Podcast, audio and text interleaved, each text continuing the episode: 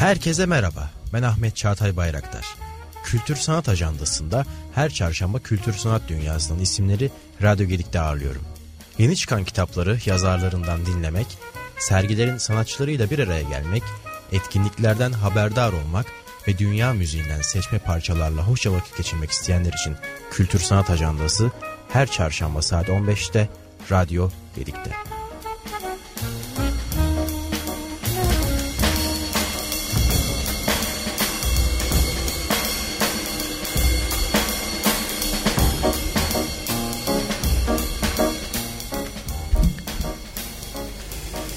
Herkese merhabalar. Kültür Sanat Ajandası'nda bir çarşamba günü daha sizlerle birlikteyiz. Ben Ahmet Çağatay Bayraktar. Teknik Masa'da Serdar Filiz ve Ece Çokal'da bizlere eşlik ediyor. Evet genelde tiyatro oyunlarını izlerken özellikle de e, premierlerde premierde oyuncularla beraber oyunun sonunda teknik ekip eşlik eder e, kostüm tasarımından sahne tasarımcısına kadar, ışık tasarımından e, ses ve efekt e, tasarımına kadar birçok kişiyi o sahnede görürüz.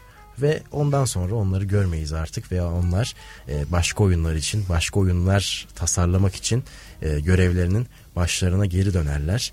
Ama oyunun ana iskeletlerinden birisi oyuncuların performansının yanında yönetmenin yönlendirilişi yanında bir yandan da dekor ve kostümdür. Ve o kişilerden birisi bizlerle birlikte şehir tiyatrolarının yanında birçok özel tiyatroda ve aynı zamanda sinemada izlediğimiz filmlerde de büyük emeği bulunan sahne tasarımcısı Eylül Gürcan bizlerle beraber. Hoş geldiniz. Hoş bulduk merhaba. Çok teşekkür ediyorum katıldığınız için. Ben teşekkür ediyorum davetiniz için. Evet bu zamana kadar şehir tiyatrosu bünyesinde izlediğimiz çoğu oyunda benim de heyecanlanarak izlediğim birden fazla izlediğim oyunların hepsinde parmağı olan bir isim Eylül Gürcan. hem kostüm dekor tasarımıyla e, hem de ufak dokunuşları esprili dokunuşlarıyla beraber e, bildiğimiz anlamdaki oyunları farklı kalıplara yönlendiren ve e, renk katan isimler arasında yer alıyor. E, kısaca kendisinin emeği bulunan oyunları e, sizlere duyurmak istiyorum. İlk başta Islık Sever Max var. Aa, çok eski. Evet. çok eski. Aşk ve Ayak Parmakları var. Değil. Aa evet bravo. İstanbul Kumpanyası ben bile unutmuşum. Evet. Eski zamanlardan. Şerbetçioğulları sevgiler buradan. evet. E, Ayyar Hamza var. Doğru. E, bir gün ayakkabımın teki 2014'te. Hala oynuyor evet. Hala Çok oynuyor. sevdiğim bir çocuk oyunumuzdu. Evet. Alaaddin'in Sihirli Lambası. Evet. Kuvayi Milliye Destanı dekor Evet. tasarım. Bu da kısa sürede e, gösterilmişti sahnede. Çok sevdiğim bir oyun aslında. Benim Evet. e, kendi salonumda afişi var. Bende de var. De, öyle mi? Evet, de var. e, bana çok açar veren çünkü Türkiye'nin her alanından bahsettiğimiz bir dekordu ve çok stilize bir işti. E, çok sevdiğim bir işti ama evet. Kısa Az sergilendi inşallah bir daha yaparız. Umarım tabii hafızalarda olduğu gibi arşivlerde de var. Çok Tekrar- teşekkür ediyorum. Tekrar sahnelenmesi en büyük dileğimiz. Hem Nazım Hikmet'in kaleminden olması hem de güzel bir sahnelemeyle karşımızda olması sebebiyle ve e, yaz oyunlarının en güzel e, oyunlarından birisi bence. Burada biraz taraflı davranacağım belki ama Ay Işığında Şamata. Çok teşekkürler. e, 2016'da sahneye koyuldu ve güzel bir şekilde birçok sezon boyunca izledik. Ay Işığında Şamata'da da sahne kostüm tasarımında siz yer alıyorsunuz ve e, Hisse-i Şaiya bir evlilik komedisi. Evet. Evet orada da. Burada da Zihni abimiz vardı. Evet. Hikmet Görmükçü vardı. Bir köşk yapmıştım. Ee, çok güzel anılarımız var. Ee, bizim için duayenler tabii ki onlar. Ee, izlemeyenler için bir döner sahnemiz vardı. Önce salon sonra köşkün bahçesi olmak üzere. Ee, Ay ışığında Şamata'da da bir apartmanımız vardı. Ben böyle açık dekorlar yapmayı da seviyorum. Çalışkur Apartmanı. Bravo. Ee, 6 sezon oynadı diye hatırlıyorum. Evet. O da çok eğlenceli bir işti. Dönem itibariyle de. Yönetmenimiz Naşit Özcan buradan ona sevgiler. Tekrar böyle oyunlar yapmak dileğiyle. Evet, böyle heyecanlı güzel oyunlar ve bir kümes hikayesi var. E, kostüm ve sahne tasarım olarak ve Karıncalar Bir Savaş vardı. e, sona erdi deniyor. 2017 yılında başladı. Fakat o kadar e, hafızalarda yer etmiş bir oyun ki belki yıllarca oynansa e, tekrar ve tekrar e, görülecek talep görecek, izleyici tarafından alkışlanacak bir oyun. Burada da kostüm ve sahne tasarımında Evet. e, yeriniz var. Ben de çok defa izlediğim bir oyun ve e, ilginçtir. O ufacık alan içerisinde o kadar fonksiyonel bir e, dekor tasarımı görüyoruz ki ciddi anlamda e, emek verildiğinin bir göstergesi olduğunu düşünmekteyim. Çok naziksiniz. Ee, bir rampadan oluşuyordu hatırlayanlar için. Ve tabii performansa yönelik bir oyun. Hem oyuncuya alan yaratmamız gerekiyordu hem de e, benim de bazı yerleri göstermem gerekiyordu. Çeşitli efektlerle yağmur vardı, patlamalar. Evet, evet, evet. Hatta yayına girmeden konuştuk sevgili arkadaşım Mert Tura. Hem yağmurda ıslandırıp hem de bir soğuk su gafletinde bulunmuştuk. Ani bir çünkü soğuk su akması gerek şey yağmur olması Aslında gerekiyor. yağmur yağması gerekiyor ama e, bir soğuk su talihsizliği olduğu için onu hiç unutmayız. E, o da bayağı oynadı. Böyle performatik tek kişilik oyunları da çok seviyorum yapmayı. Yakın zamanda hatta İhtiyar Adam ve Deniz, e, Levent Öktem değerli abim. Onu da bayağı bir kayığın içinde döndürüp duruyoruz. Biraz spoiler oluyor ama tatbikat sahnesinin çok sevdiğim bir işi. Fatih Sönmez yönetiyor. Onu da bekleriz. Alan Kadıköy ve e, tatbikatta Ankara'da oynuyoruz genelde. Tek kişilik oyunlarda biraz buna dikkat ediyorum. Hareket alanı sağlama. Hem oyuncuyu rahat ettirecek şekilde tabii. Karıncalarda bahsettiğiniz öyle bir işti. Peki tasarım açısından e, hangisi daha kolay? Tabii e, devam edeceğiz başka e, emeğinizin geçen oyunları saymaya. Fakat burada biraz daha oyun oyun girelim istiyorum. Hani sorularda e, ardı ardına tam uyumlu Size çok iyi bir şekilleniliyor. takipçisiniz. Çok teşekkür ediyorum. Teşekkür ediyorum. Ve tek kişilik bir oyunun mu dekorunu yapmak daha e, zordur? Veya çok kişilik, çok kadrolu, büyük kadrolu bir oyunun dekorunu mu? Yoksa karşılaştırma yapamaz mıyız? Hmm, aslında tek kişilik oyunu herhalde bir oyuncu için de e, 40 dakika 50 dakika e, buna dikkat ediyoruz genelde artık ama ne kadar süre olursa olsun o seyirciyi e, konsantre içine almak herhalde biraz daha güç olabiliyor. E, bu da değişik hmm, durumlar yaratacak bir soru. Mesela çok kalabalık bir işte de bazen kimi nereye sığdıracağımızı şaşırdığımız oluyor ve artık tasarımcılar olarak dikkat ettiğimiz şey her şeyin her yerde oynaması. Hem Black Box'ta hem İtalyan sahnede. Belki bizim açık hava gibi tamamen açık bir yerde. Aslında hepsi zor. yani ben her işime bir heyecanlanarak başlıyorum. Ee, tek kişilik oyunlarda daha e, konsensümüz çabuk e, çözüme ulaşabiliyor diyebilirim. Oyuncularla genelde artık bir arkadaşlığımız oluşuyor. Çünkü tamamen e, onların konforunun da yerinde olması gerekiyor o 40 dakika 50 dakika içinde. Genelde antresi olmayan şeylerdir çünkü bu oyunlar. İçeri gidecek bir durumu yoktur yani tek kişilik oyunda. Ve ona odak çalıştığımız için e, farklı disiplinler diyebilirim. Ve e, yine karıncalar üzerinden gidelim. E, bu oyunda da Mert Turak e, yaklaşık e, bir saat boyunca ya 40-50 dakika boyunca sürekli aynı yerde Tabii. e, bir mayına basıp ayağını kaldırmamacasına e, metin gereği sürekli aynı yerde durmak zorunda ve orada erişebildiği kadar ciddi anlamda bir performans sergileyerek bir oyun e, sergiliyor.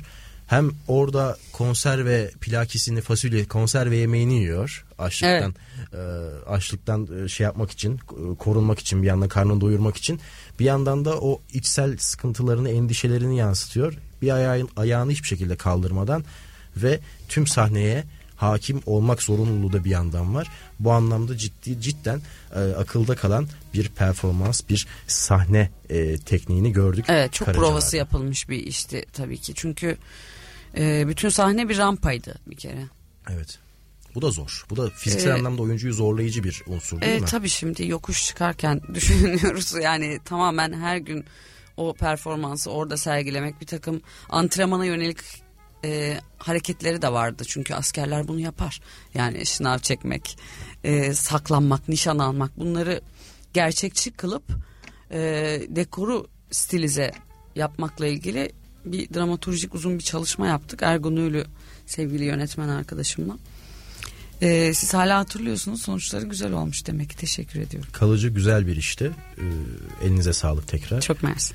Ve Dedektif Köpek Cash. Evet. Çocuk, oy- çocuk oyunları devam ediyor değil mi?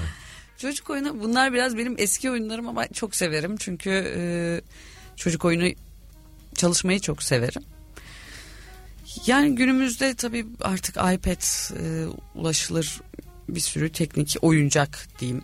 E, eğitim sisteminin farklılığı, e, çabuk tüketilebilirlik olarak çocukları izlenilebilir şeylere yöneltmek bize düşüyor diye düşünüyorum. Çünkü e, oyuncuları zaten dinlerler bir süre. E, müziği aynı şekilde ama görsele bakmak daha uzun sürebilir bir çocuk için. Yani onu oradan biz almalıyız diye düşünüyorum. E, onların hala etkilenebiliyor olması beni çok ilgilendirir. Çünkü büyüyünce de o zaman bir tiyatroya gitme alışkanlığı olur diye düşünüyorum ki ben de çocukluğumda öyle giderdim. Evet kö- dedektif köpek keş ben e, orada sadece ben olsam köpek oynatmazdım. Bu benim seyirci olarak görüşüm. Ee, ama onunla da güzel bir süreç geçirdik. Peki çocuk oyunlarında e, bir e, özellikle çocukların dikkatini çekmek adına yaptığınız bazı tasarımlarda detaylar var mı? Mesela bu çocukların dikkatini çeker, ilgisini çeker dediğiniz unsurlar var mı? Yani bu benim hobi olarak da ayrıca okulda da tezim olan aslında çocuklar için e, değildir kukla ama benim e, çok kullandığım e, bir unsur diyebilirim. E, çünkü bu hiçbir zaman bitecek bir şey değil bence hala e, Amerika'da bir sürü böyle stand-up'lar var vantrologların olduğu falan. Çocukların hala ilgisini çekebiliyor diye düşünüyorum. Bir ufak ders verme geçmişim de olmuştu. E, resim dersi çocuklara. E, onları da hep böyle parmak kuklası gibi şeyler. Bir yandan illüstrasyonun da ilgisini çektiğini düşünüyorum çocukların. Her zaman bir boya kalemlerini yanında taşırlar vesaire. Renkler tabii o klasik ama bunları hareketlendirmek e, aynı zamanda oyuncuyla birlikte bir adaptasyon şeklinde benim gözlemim her zaman her yaşta çocuğun ilgisini çekiyor. Ben de kullanmaya çalışıyorum. Şimdi kuklalar dedik. Tam da aslında bir kukla evini canlandıran, e, ba- bana öyle e, anımsatan Nora bir bebek evi var. Evet. E, e, başrol oyuncusu e, olan da Yeşim Koçak'ı da Evet. e, konuk etmiştik. Kendisiyle hem Nora'yı konuşmuştuk hem de başka çalışmalarını da e, yer vermiştik. Ve bu da akıllarda kalıcı oldukça uzun e, süre boyunca oynayan ve bir yandan da bir kadın hikayesini anlatan bir oyun. Evet, evet. Asıl mesajı da bu aslında. Bu nasıldı? Ee, benim çok keyifle çalıştığım bir ekipti. Ali Gökmen Altuğ sevgili yönetmenim. Hatta 5-6 dakika önce konuştuğum arkadaşım Yeşim Koçak Tartüs'te de birlikteydik kendisiyle. Ee, çok iyi ve e, her zaman geçerliği olan bir konu. Ee, ve Nora'yı iyi ki de yani herhangi bir yorum katmadan ki onu da çok iyi yapan arkadaşlarım var şu anda mesela e, Bahçe Galata'da Tülin Özen olduğu gibi ama e, zaten bir eğitim kimliği de olan yönetmen arkadaşım Ali Gökmen onu e, çok güzel bir rejiyle yaptı ve bana da bu imkanı verdi ve gerçekten bir bebek evi e, yapabildim. Zaten biz konuştuk bir takım trafik yerlerini filan. Ben maketi getirdim ve işe başladık. Yani bazı işler böyledir. Ee, acabası olmaz, revizesi dönüşü olmaz. Hmm, bu şekilde ilerlediğimiz için de çok oynadı. Yani ekibin enerjisiyle birlikte. Ve bazı işlerin de stilize değil de sanki bir öğrencinin de gidip e, bir tez yazabileceği şekilde olması da e, çok ulaşılabilir geliyor bana hala. Ç- Çok güzel uyarlamalar var. Özellikle hayatta olmayan yazarlarımızla ilgili ama bazen de e, ucu bucağı olmayan bir yola gidiyor. Belki siz bir tiyatro izleyicisi olarak dikkatinizi çekmiştir. İpsen'in orası öyle değildi. Güzel bir işti. E, Darül Bedai'ye yakışacak bir işti diye düşünüyorum. Evet hani uzun zaman e, boyunca akıllarda kalacak ciddi anlamda güzel bir oyun izlemiştik ve tekrar tekrar e, sahnelense yine izleriz yine görmek isteriz E, generallerin beş çayı Aa, çok eski evet. Değil mi? Bu da eskilerden. Evet. Ee, oradaki arkadaşlarım genelde dublaj sanatçısıdır. Ee, sizinle yayına girmeden önceki sohbetimizde olduğu gibi sonra başka işlerde bir araya geldik. Artık çok güzel dostluklar kurduk ve işte benim e, ikinci Boris Vian yolculuğum olması lazım. Karıncalardan sonra. Ee, çok amatör ruhla yaptığımız bir işti. Ee, ama mesela hala kendileriyle görüşüyoruz. Ve tekrar sahneleme olanağımız olsa gene galiba aynı mesela materyallerle yaparız. Çünkü çok yeterliydi o zaman bizim için. Güzel bir süreçti o da. Bir yandan profesyonel olup amatörce ya da e, daha e, sade işler yapmak Evet, daha sade diyebiliriz. Çünkü e, işe yeni başlamış bir ekip değildi veya e, ben onlara da açığım. E, bu işin çeşitlendirilmesi, bana e, fikrimin sorulması, bugün bir araya geldiğimiz gibi bir şey. Yani bunlar amatör amatör ruh bizi zaten ayakta tutuyor diye Kesinlikle. düşünüyorum. Yani e, çok büyük bir prodüksiyonda da işimiz olabiliyor. Bazen çok sevdiğim bir arkadaşım bir film çekecekti ve okul zamanlarımızdaki gibi elimizdeki şifonlarla bir lirik dans için kostüm yaptık. Birkaç hafta önce mesela. Gece ikiye kadar. Ee, sonra o arkadaşım ödül aldı mesela. Ee, bazı şeyleri beklenti olmadan yapmak. Bu hayatta da böyle. Sonuçları zaten kendiliğinden pozitif geliyor diye düşünüyorum.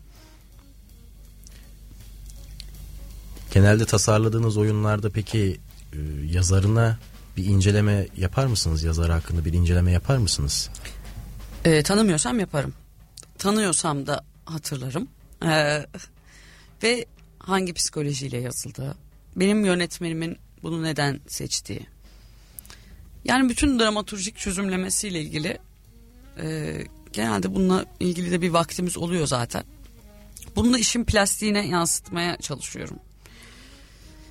Ee, bizim 9 Eylül'de Murat Tuncay kulakları çınlasın o konuda bizi çok sıkı eğitim vermiştir. Neyi neden yaptığımızın bu bardağı sahnede neden tuttuğumuzun hep bir önemi vardır yani tabii ki de hepimiz e, dekorda da kostümde de süslemeyi çok severiz ama bazen kullanım alanı olarak e, yazar yaşamıyorsa bile izlediğinde onu bu işi gördüğünde içi rahat izlemesini isterim. Bu anlamda Buna dikkat ediyorum yani. kaseti biraz ileri sarayım. Antigon. Burada da ciddi anlamda e, klasik bir oyunu aslında Evet. farklı bir formatta izledik. Hem kıyafetlerle Evet. hem dekorlarla hem de oyuncuların tavrıyla, Evet. e, repliklerle ama tabii ana temayı, ana mesajı e, alıyorduk yine Antigon'un. Burada da oldukça e, hem günümüzden dekor unsurları, kostüm unsurları hem de e, tarihin başka dönemlerinden unsurlar gördük. Onu anlatır mısınız? Bu Engin Alkan rejisiydi. Ee, bir oyuncu değişikliğimiz var. Yine bu sezon oynayacak. Çok modernize bir iş aslında. Orada bir artık spoiler sayılmaz diye her şeyi anlatıyorum Çağatay Bey. Ama izlem şöyle bu söylediklerimizin hepsi aslında Evet. spoiler olarak değerlendirilmemesi Evet, lazım. evet, evet. Çünkü canlı olarak. Sahnede görmek ayrı bir deneyim, ayrı bir e, güzellik. Biz sadece yapbozun bazı parçalarını veriyoruz. Evet. O da izleyiciyi biraz olsun e, meraklandırsın diye. Geri kalanını da tamamlamak izleyiciye kalacaktır. Kesinlikle. Ee, iktidar olgusunu çok derinden işleyen bir metin zaten Antigone. O yüzden de her zaman geçerliliğini koruyor diye düşünüyorum. Yani orada biraz e, Trump ailesine bile dokundurmalar yaptığımız bir kostüm stili var mesela. Bu ben kostümünü yapmam. Bu, bu, bu bana geldi yani şey. Öyle mi? Tabii ya bir Trump vari bir e, absürt bir diktatör olmaya çalışan bir adam da gördüm orada. Evet bu yüzden böyle e, belki böyle bir liderin günlük hayatta kullanmayacağı renkler kullanmaya çalıştık. Yani kırmızı bir ayakkabıyla bunu absürtleştirme gibi. Ya bunlar da benim küçük sırlarım diyebiliriz yani. Tabii ki yönetmenle karar verdiğimiz sonra e, birden giren abuk subuk bir marş da olabiliyor bu falan. E, tamamen yıkıntıdan oluşan bir dekor vardı. E, bunları birleştirmeye çalıştık. E, bir duello sahnesi vardı en çok herhalde arabanın üstünde e, baba kızın yaptığı bunlar etkili oldu diye düşünüyorum. E, onu da daha sık oynamasını istediğim bir oyun aslında. Evet yazarı Sofokles olsa bile bahsedilen arabada bir Amerikan arabası aslında. Evet. ilgi çekici, nikelajlı, güzel bir Amerikan arabasının da vardı ve bir yandan da bir e, stadyum e, bir köşede stadyum koltuklarının yer aldığını görüyorduk. O anlamda ciddi e, cidden modernize edilmiş bir Sofokles e, uyarlamasını görüyoruz Antigon'da. Evet Sofokles'in Euripides'in böyle dokunuşlara evet ihtiyacı var. Shakespeare'in çok var şu anda yorumu ama e, bu metinlere bir e, başka bir bakış açısıyla tekrar e, sahnelemenin hem tabii ki cesaret işi olduğunu da düşünüyorum. E, bazen Shakespeare'in tadı kaçabiliyor gibi düşünüyorum. Yani ben mı? özel hayatımda romantik biriyim ve çok e, e, farklı taraflara da geçtiğini düşünüyorum. Yani Shakespeare zaten çok iyi bir şairken e, yorumlamada artık bambaşka yerlere gidebildiğini düşünüyorum. Tabii ki bu da çok serbest bir şey. E, ama daha çok yönetimlerden, halklardan bahsedilen bu e, Sofokles, Euripides daha antik Yunan'a giden yazarlarımızın her zaman işlenebilir. E, ama Shakespeare'in romantizminin çok e, fazla yayıldığını düşünüyorum yani. Fazla yorumlandığını. Çünkü kendisi zaten güzel. Ben herhalde e, yakın zamanda bir olduğu gibi bir Shakespeare izlemek isterdim. izleyici olarak. Döneminde. Değil mi? Tam o dönemi yansıtacak bir E, Shakespeare. evet. Ve aslında ülkemiz tiyatrosu için de bu tarz e, uyarlamalar bir e, dediğiniz gibi cesaret işi. Çünkü çoğu izleyici Sofokles'i izlediği zaman e, veya Euripides'i izlediği zaman üzerinde beyaz e, kıyafetler olan antik Yunan'dan e, kalan sandallar olan e, Evet. oyuncuları görmek istiyor veya o tarz replikleri görmek istiyor. Ve bu anlamda da bu tarz modernize edilmiş yorumlarda oldukça cesaret işi olduğunu söylemek mümkün. Ve Deli Bayramı. Deli Bayramı da Deli Bayramı da ciddi anlamda Dastas'ta Evet. e, sanıyorsam devam ediyor. Evet, evet, ediyor. Hı hı. Orada da canlı kıyafetler e, tam da konsepte uygun bir şekilde e, olduğunu gördük. Deli Bayramı da e, sizin başka tiyatrolarda gerçekleştirdiğiniz projelerin başında gelmekte. Evet e, hocamızın Metin Akpınar'ın orada süpervizör olmasının çok büyük bir etkisi var. E, sevgili Mert Fırat yönetmişti birlikte diyebiliriz. E, aslında eski deliler diye geçer. E, deliler, yasaklar bunları ben çok daha küçüklüğümde video kasetlerini izleyerek de büyüdük ailem falan da açardı çünkü. Ee, böyle bir şansım oldu diyelim. Zaten böyle kısa parodilerden oluşan e, işte ülkemizin belli manzaraları ve orada çıkan e, komiklik şakalar diyebiliriz. e, bunları çok güzel zaten zamanında yorumlamışlar. E, Metin hocamız da bize böyle bir e, imkan sundu ve tekrar yapmaya çalıştık diyelim. Orada da bir meşhur çizgili pijama e, baz kıyafeti vardır. Onu kullandık. Biraz onun renklerini değiştirdik. Arkadaşlarımız da tatlı oynuyorlar. Bayağıdır oynuyor. O yüzden her zaman her saatte gidilebilecek bir oyun o. Umarım daha uzun süre sahnede kalır. Ve Afife Jale ödülü kazandığınız ve e, direkler arası oyuncu direkler arası tiyatro izleyicilerinin vermiş olduğu ödülü kazandınız bu seneki Tartuf var. Evet. Tartuf sahnede hala şiir tiyatrolarında ve Godo geldi. E, Tartuf'tan başlayalım. Buradan ödül kazandınız. E, nasıl bir e, tasarım? Çünkü klasik bir oyun bu da keza. Ee, evet. Bunu kilisede geçiriyor Barış abi dekorunu yaptı. Yani kiliseyi andıracak bir ev. Tartuf'un hikayesini bilenler hatırlayacaktır. Bir dini bir aileye e, yanaşarak kullanan bir e, şey sahte bir din adamının öyküsü ve sonra başına gelenler aileyi çökertmesi. Sevgili Yiğit Sertdemir arkadaşımız yönetiyor. Tabii biraz e, kalabalık bir iş olduğu için bu da yani teknik olarak bahsedersem Ee, mesela iki efendinin uşağı vardı pandemiden önceki.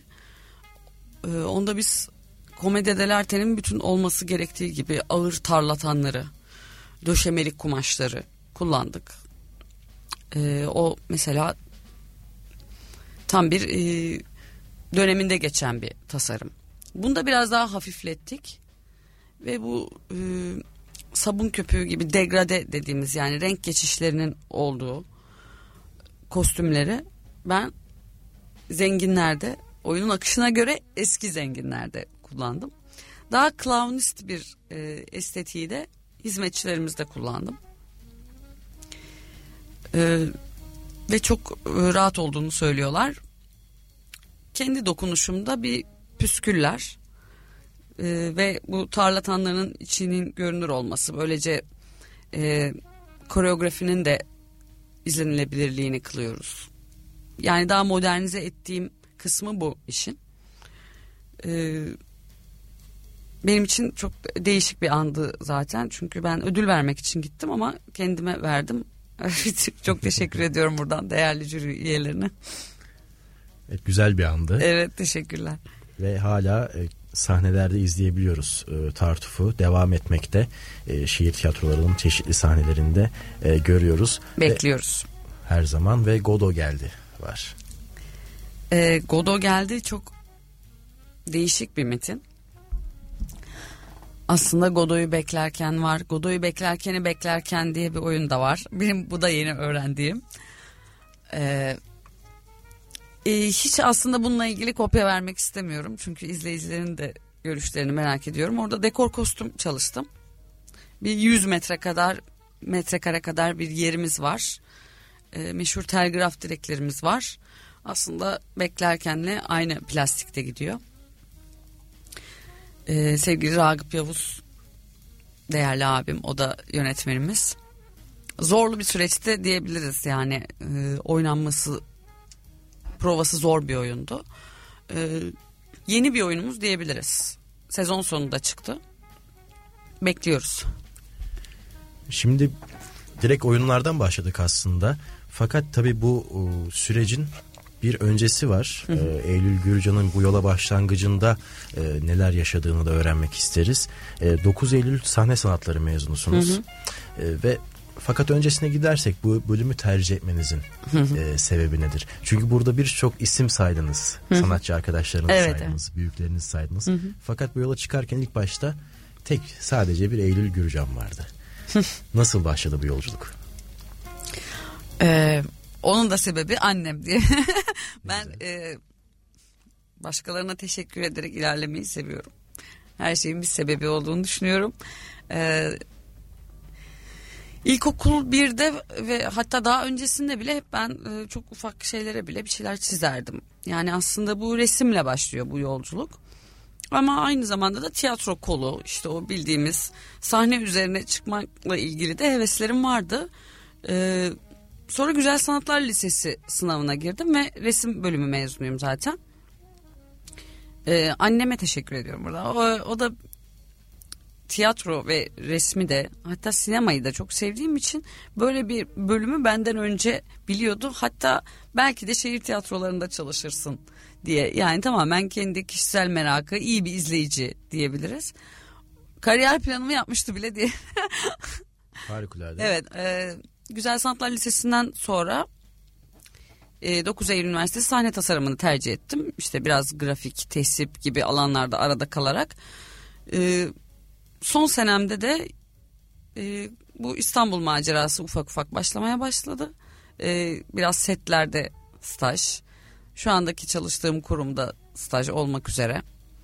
İşte bu tezimi kukla üzerine yaptım ve bu duruma geldim. Şu anda eşit olarak zaman ayırmaya çalışıyorum hepsine.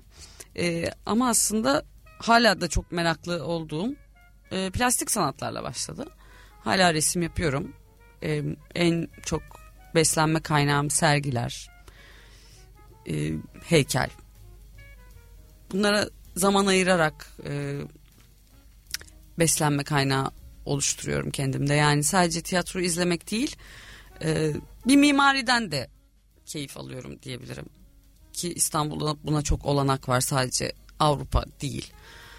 Ee, gibi yani bu yolculuk ilk resimle başladı diyebilirim. Burada birçok sanatçı dostumuzu ağırladık bu zamana kadar. Ustaları ağırladık. Harika. E, faz, farklı sanat dallarında e, çalışan üstadları ağırladık. Bunun yanında hep onlardan şunu duydum. Beslenme noktası olarak farklı sanatlardan e, takip etme, farklı sanatları izlemenin onları ne kadar beslediğini anlattılar bana. Ve e, bir yandan da sadece ilhamın gelmesini değil aslında o ilham denilen şey e, sadece bir metafor. Onu oluşturmak için gereken koşulların çalışma ve birikim ve beslenme noktalarını oluşturmak olduğunu e, gördük, dinledik hep birlikte. Sizde de bu durum söz konusu. Farklı sergileri, e, hani ilgilendiğiniz tiyatro, ilgilendiğiniz sanat alanı alanı dışındaki farklı sanat dallarıyla beslenmenin, ilgilenmenin ne kadar e, önemli olduğunu da tekrar öğrenmiş olduk sayenizde. Ve tabii sahne tasarımı ve kostüm tasarımı üzerine çalışıyorsunuz ve e, bu tasarımlarda e, oyun metni yanında başka hangi faktörleri göz önünde bulunduruyorsunuz? Ee, şimdi bu biraz klasik olacak ama zaten bir ekip işi. Ee, bir metinden ne kadar oynanılabilirliği bile anlaşılabilir aslında. Nerede geçtiği, kimin oynadığı, sürdürülebildiği, bilirliği ve süresi yani hepsi etkiliyor aslında. Ee, tabii ki de bir yönetmenin hayali oluyor ama e, bu da herhalde bir şans ki benim karşıma çıkan ekiplerde hep bir kolektif çalışma ve sonunda herkesin memnun olduğu işler oldu genelde. Ee, biz şimdi bir işi bırakıp tasarım anlamında veda edip sonra arada uğradığımız e, sohbetler ettiğimiz belki arkadaşlarımıza izlettiğimiz bir mecra oluyor diyebilirim. Sonra biz başka bir işe gidiyoruz. O yüzden e, oyuncunun konforu bizim için önemlidir. Yani e, giydiği şeyin içinde rahat etmesi oyunu etkiler çünkü. Bu anlamda o zaman oyuncunun da yorumlarına yer veriyorsunuz tasarımınızda. Şey bu da bir konsensüs içinde geçerli diyebilirim. Yani şimdi ilk başta mesela mesleğin ilk yıllarında bir e, şimdi isim vermeyeceğim ama gene doğayan bir isimden bahsediyorum. e, Eylül'cüm işte ben Löpiyes severim. Mor giymem. Ben bana bütün özel hayatındaki sevip sevmediği şeyleri anlattı. E, benim hayır diyebileceğim biri değildi. Ama öyle bir şey ki oyunu da sabote edecek bir şey değildi. Yani neden istediği olmasın. Ee, ama tabii ki ben hmm, kendim de giyinmeyi severim bu arada. Ee, evimin duvarlarını da sürekli değiştiririm falan.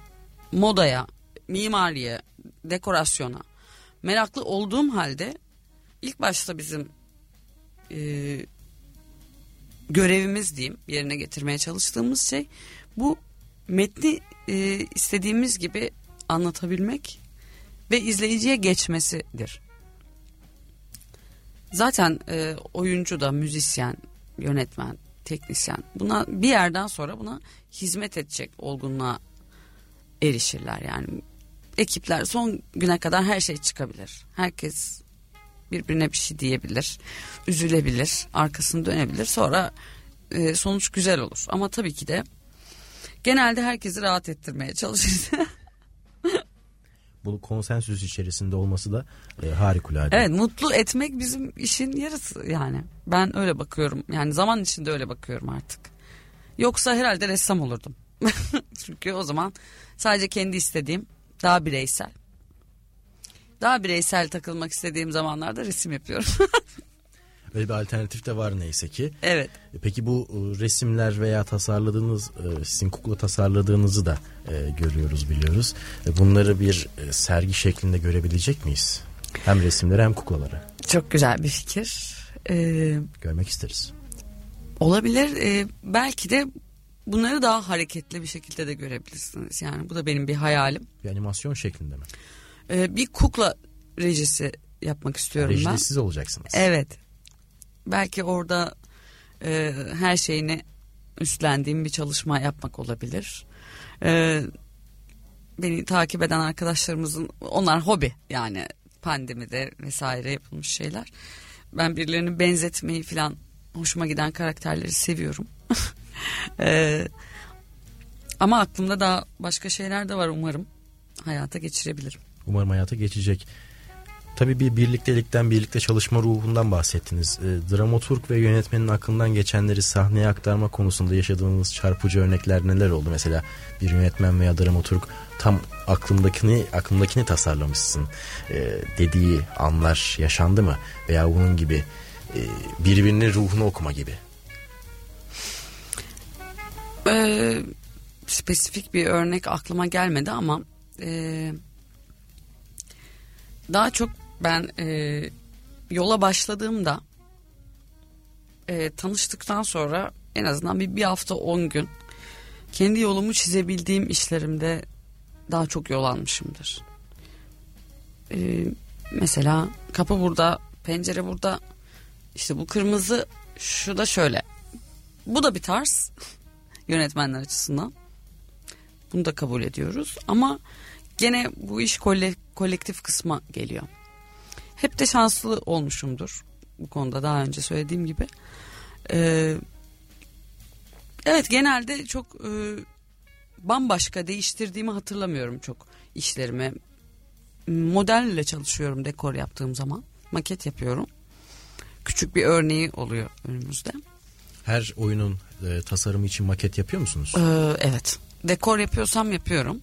Peki. Biraz şimdi dijitaller çıktı hani e, kostüm konusunda biraz çok kişi olduğunda filan e, bazı programlar kullanıyoruz ama e, dokuları veya makine gibi hareketli şeyleri göstermek için ben model çalışıyorum mutlaka bir maketini yapıyorum.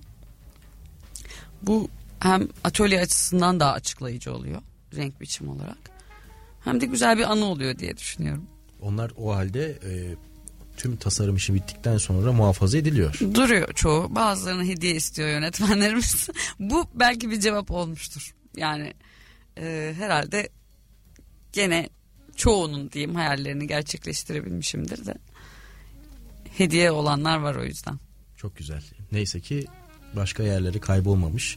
Gereken yerlere, ilgi gösterilen yerlere gitmişler. Evet işiniz bir yandan da teknik aslında. Hı hı. E, sadece tasarlamakla değil aynı zamanda belli yerlere gitmek de gerekiyor. Hı hı. Belli, hani, Mobil çalışıyoruz. Evet sürekli olarak hareket halinde. Başka şehirlerde şey, İstanbul'un evet. başka bölgelerinde hı hı. sanayisinden atölyesine e, kumaş toptancısına kadar. Bu nasıl işinizi etki ediyor? Mesela bizzat kumaşları kendiniz seçtiğinizi söylemiştiniz hı hı. program öncesinde. Hı. Ee, şimdi tabii bu teknik işme, işe girdiğimiz zaman önemli olan bu iki kalas bir heves dediğimiz e, gene klasik laf. E, nasıl uygulamayı minimum bütçeyle maksimum gösterişli yapabileceğimiz yani tabii ki bazı bir işte bir opera sahneliyorsanız bazı yerde ipek kullanmak durumundasınız yani e, mutlaka muadilde olabilir ama bir işin bir oluru vardır dediğimiz malzemeye yönelmek. Ben bunun yani şahsi olarak e, gidip dokunmayı severim malzemeyi veya e, son ana kadar dekorun mekaniğine hakim olmak isterim. Sahneye kurulurken e, aklıma bir şey gelebilir. Bazı anlık değiştireceğim şeyler olabilir kurulumda. Ee, bunlardan haberdar ve yapıp, yapıp yapamayacağım şeyleri bilmek isterim. İstanbul'un çeşitli yerleri konusunda yani iyi ki de öyle yani arada böyle bir kahvemizi içeriz balığımızı yeriz filan. Ee, Eminönü çok özel bir yer bence bu konuda. Bizim e, işlerle meşgul olan, olanlar için çok iyi bilirler.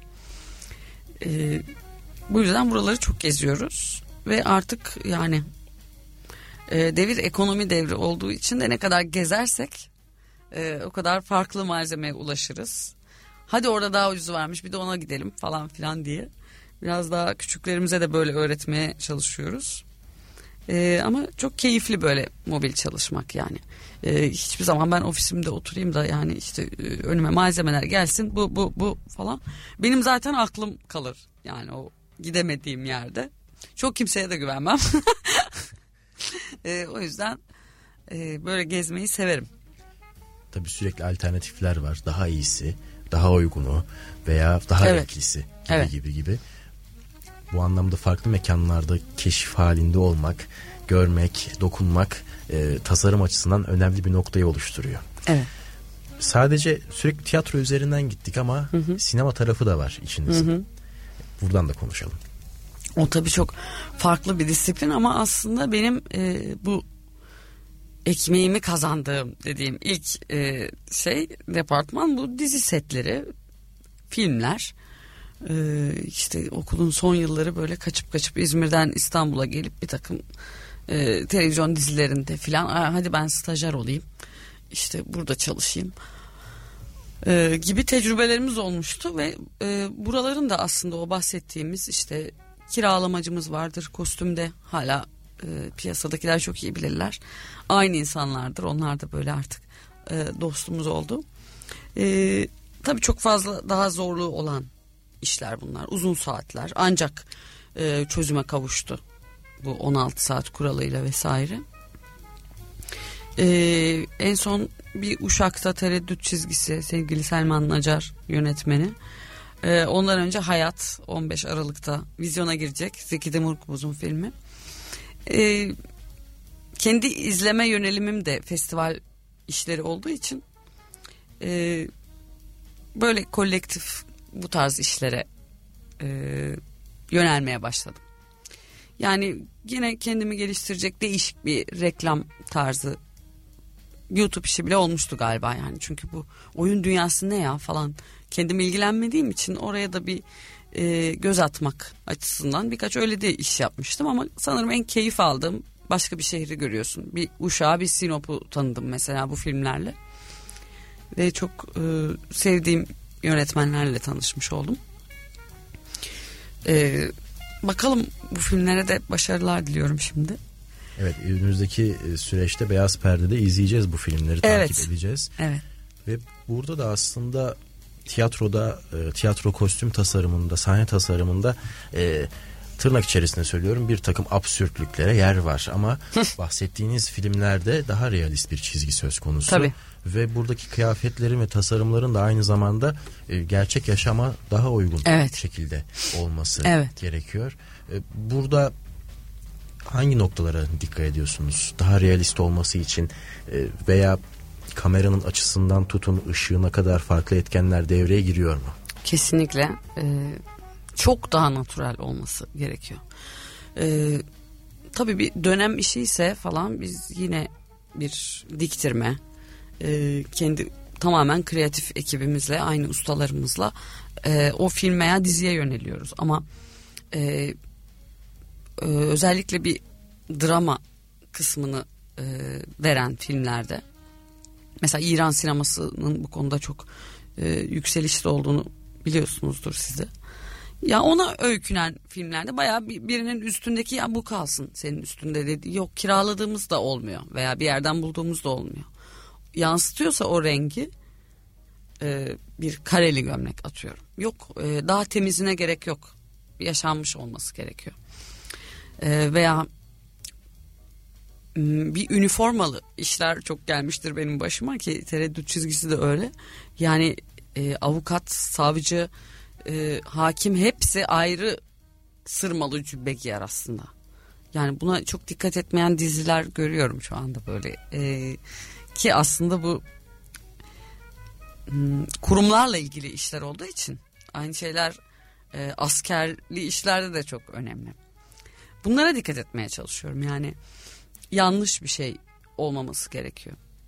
Çok kolay herhangi bir zamanda da bunu yapabilirsiniz çünkü dikkat etmediğinizde e, kostümde de sanatta da işte duvar kırmızı üstündeki kırmızı bunlar çok belli kodlardır zaten.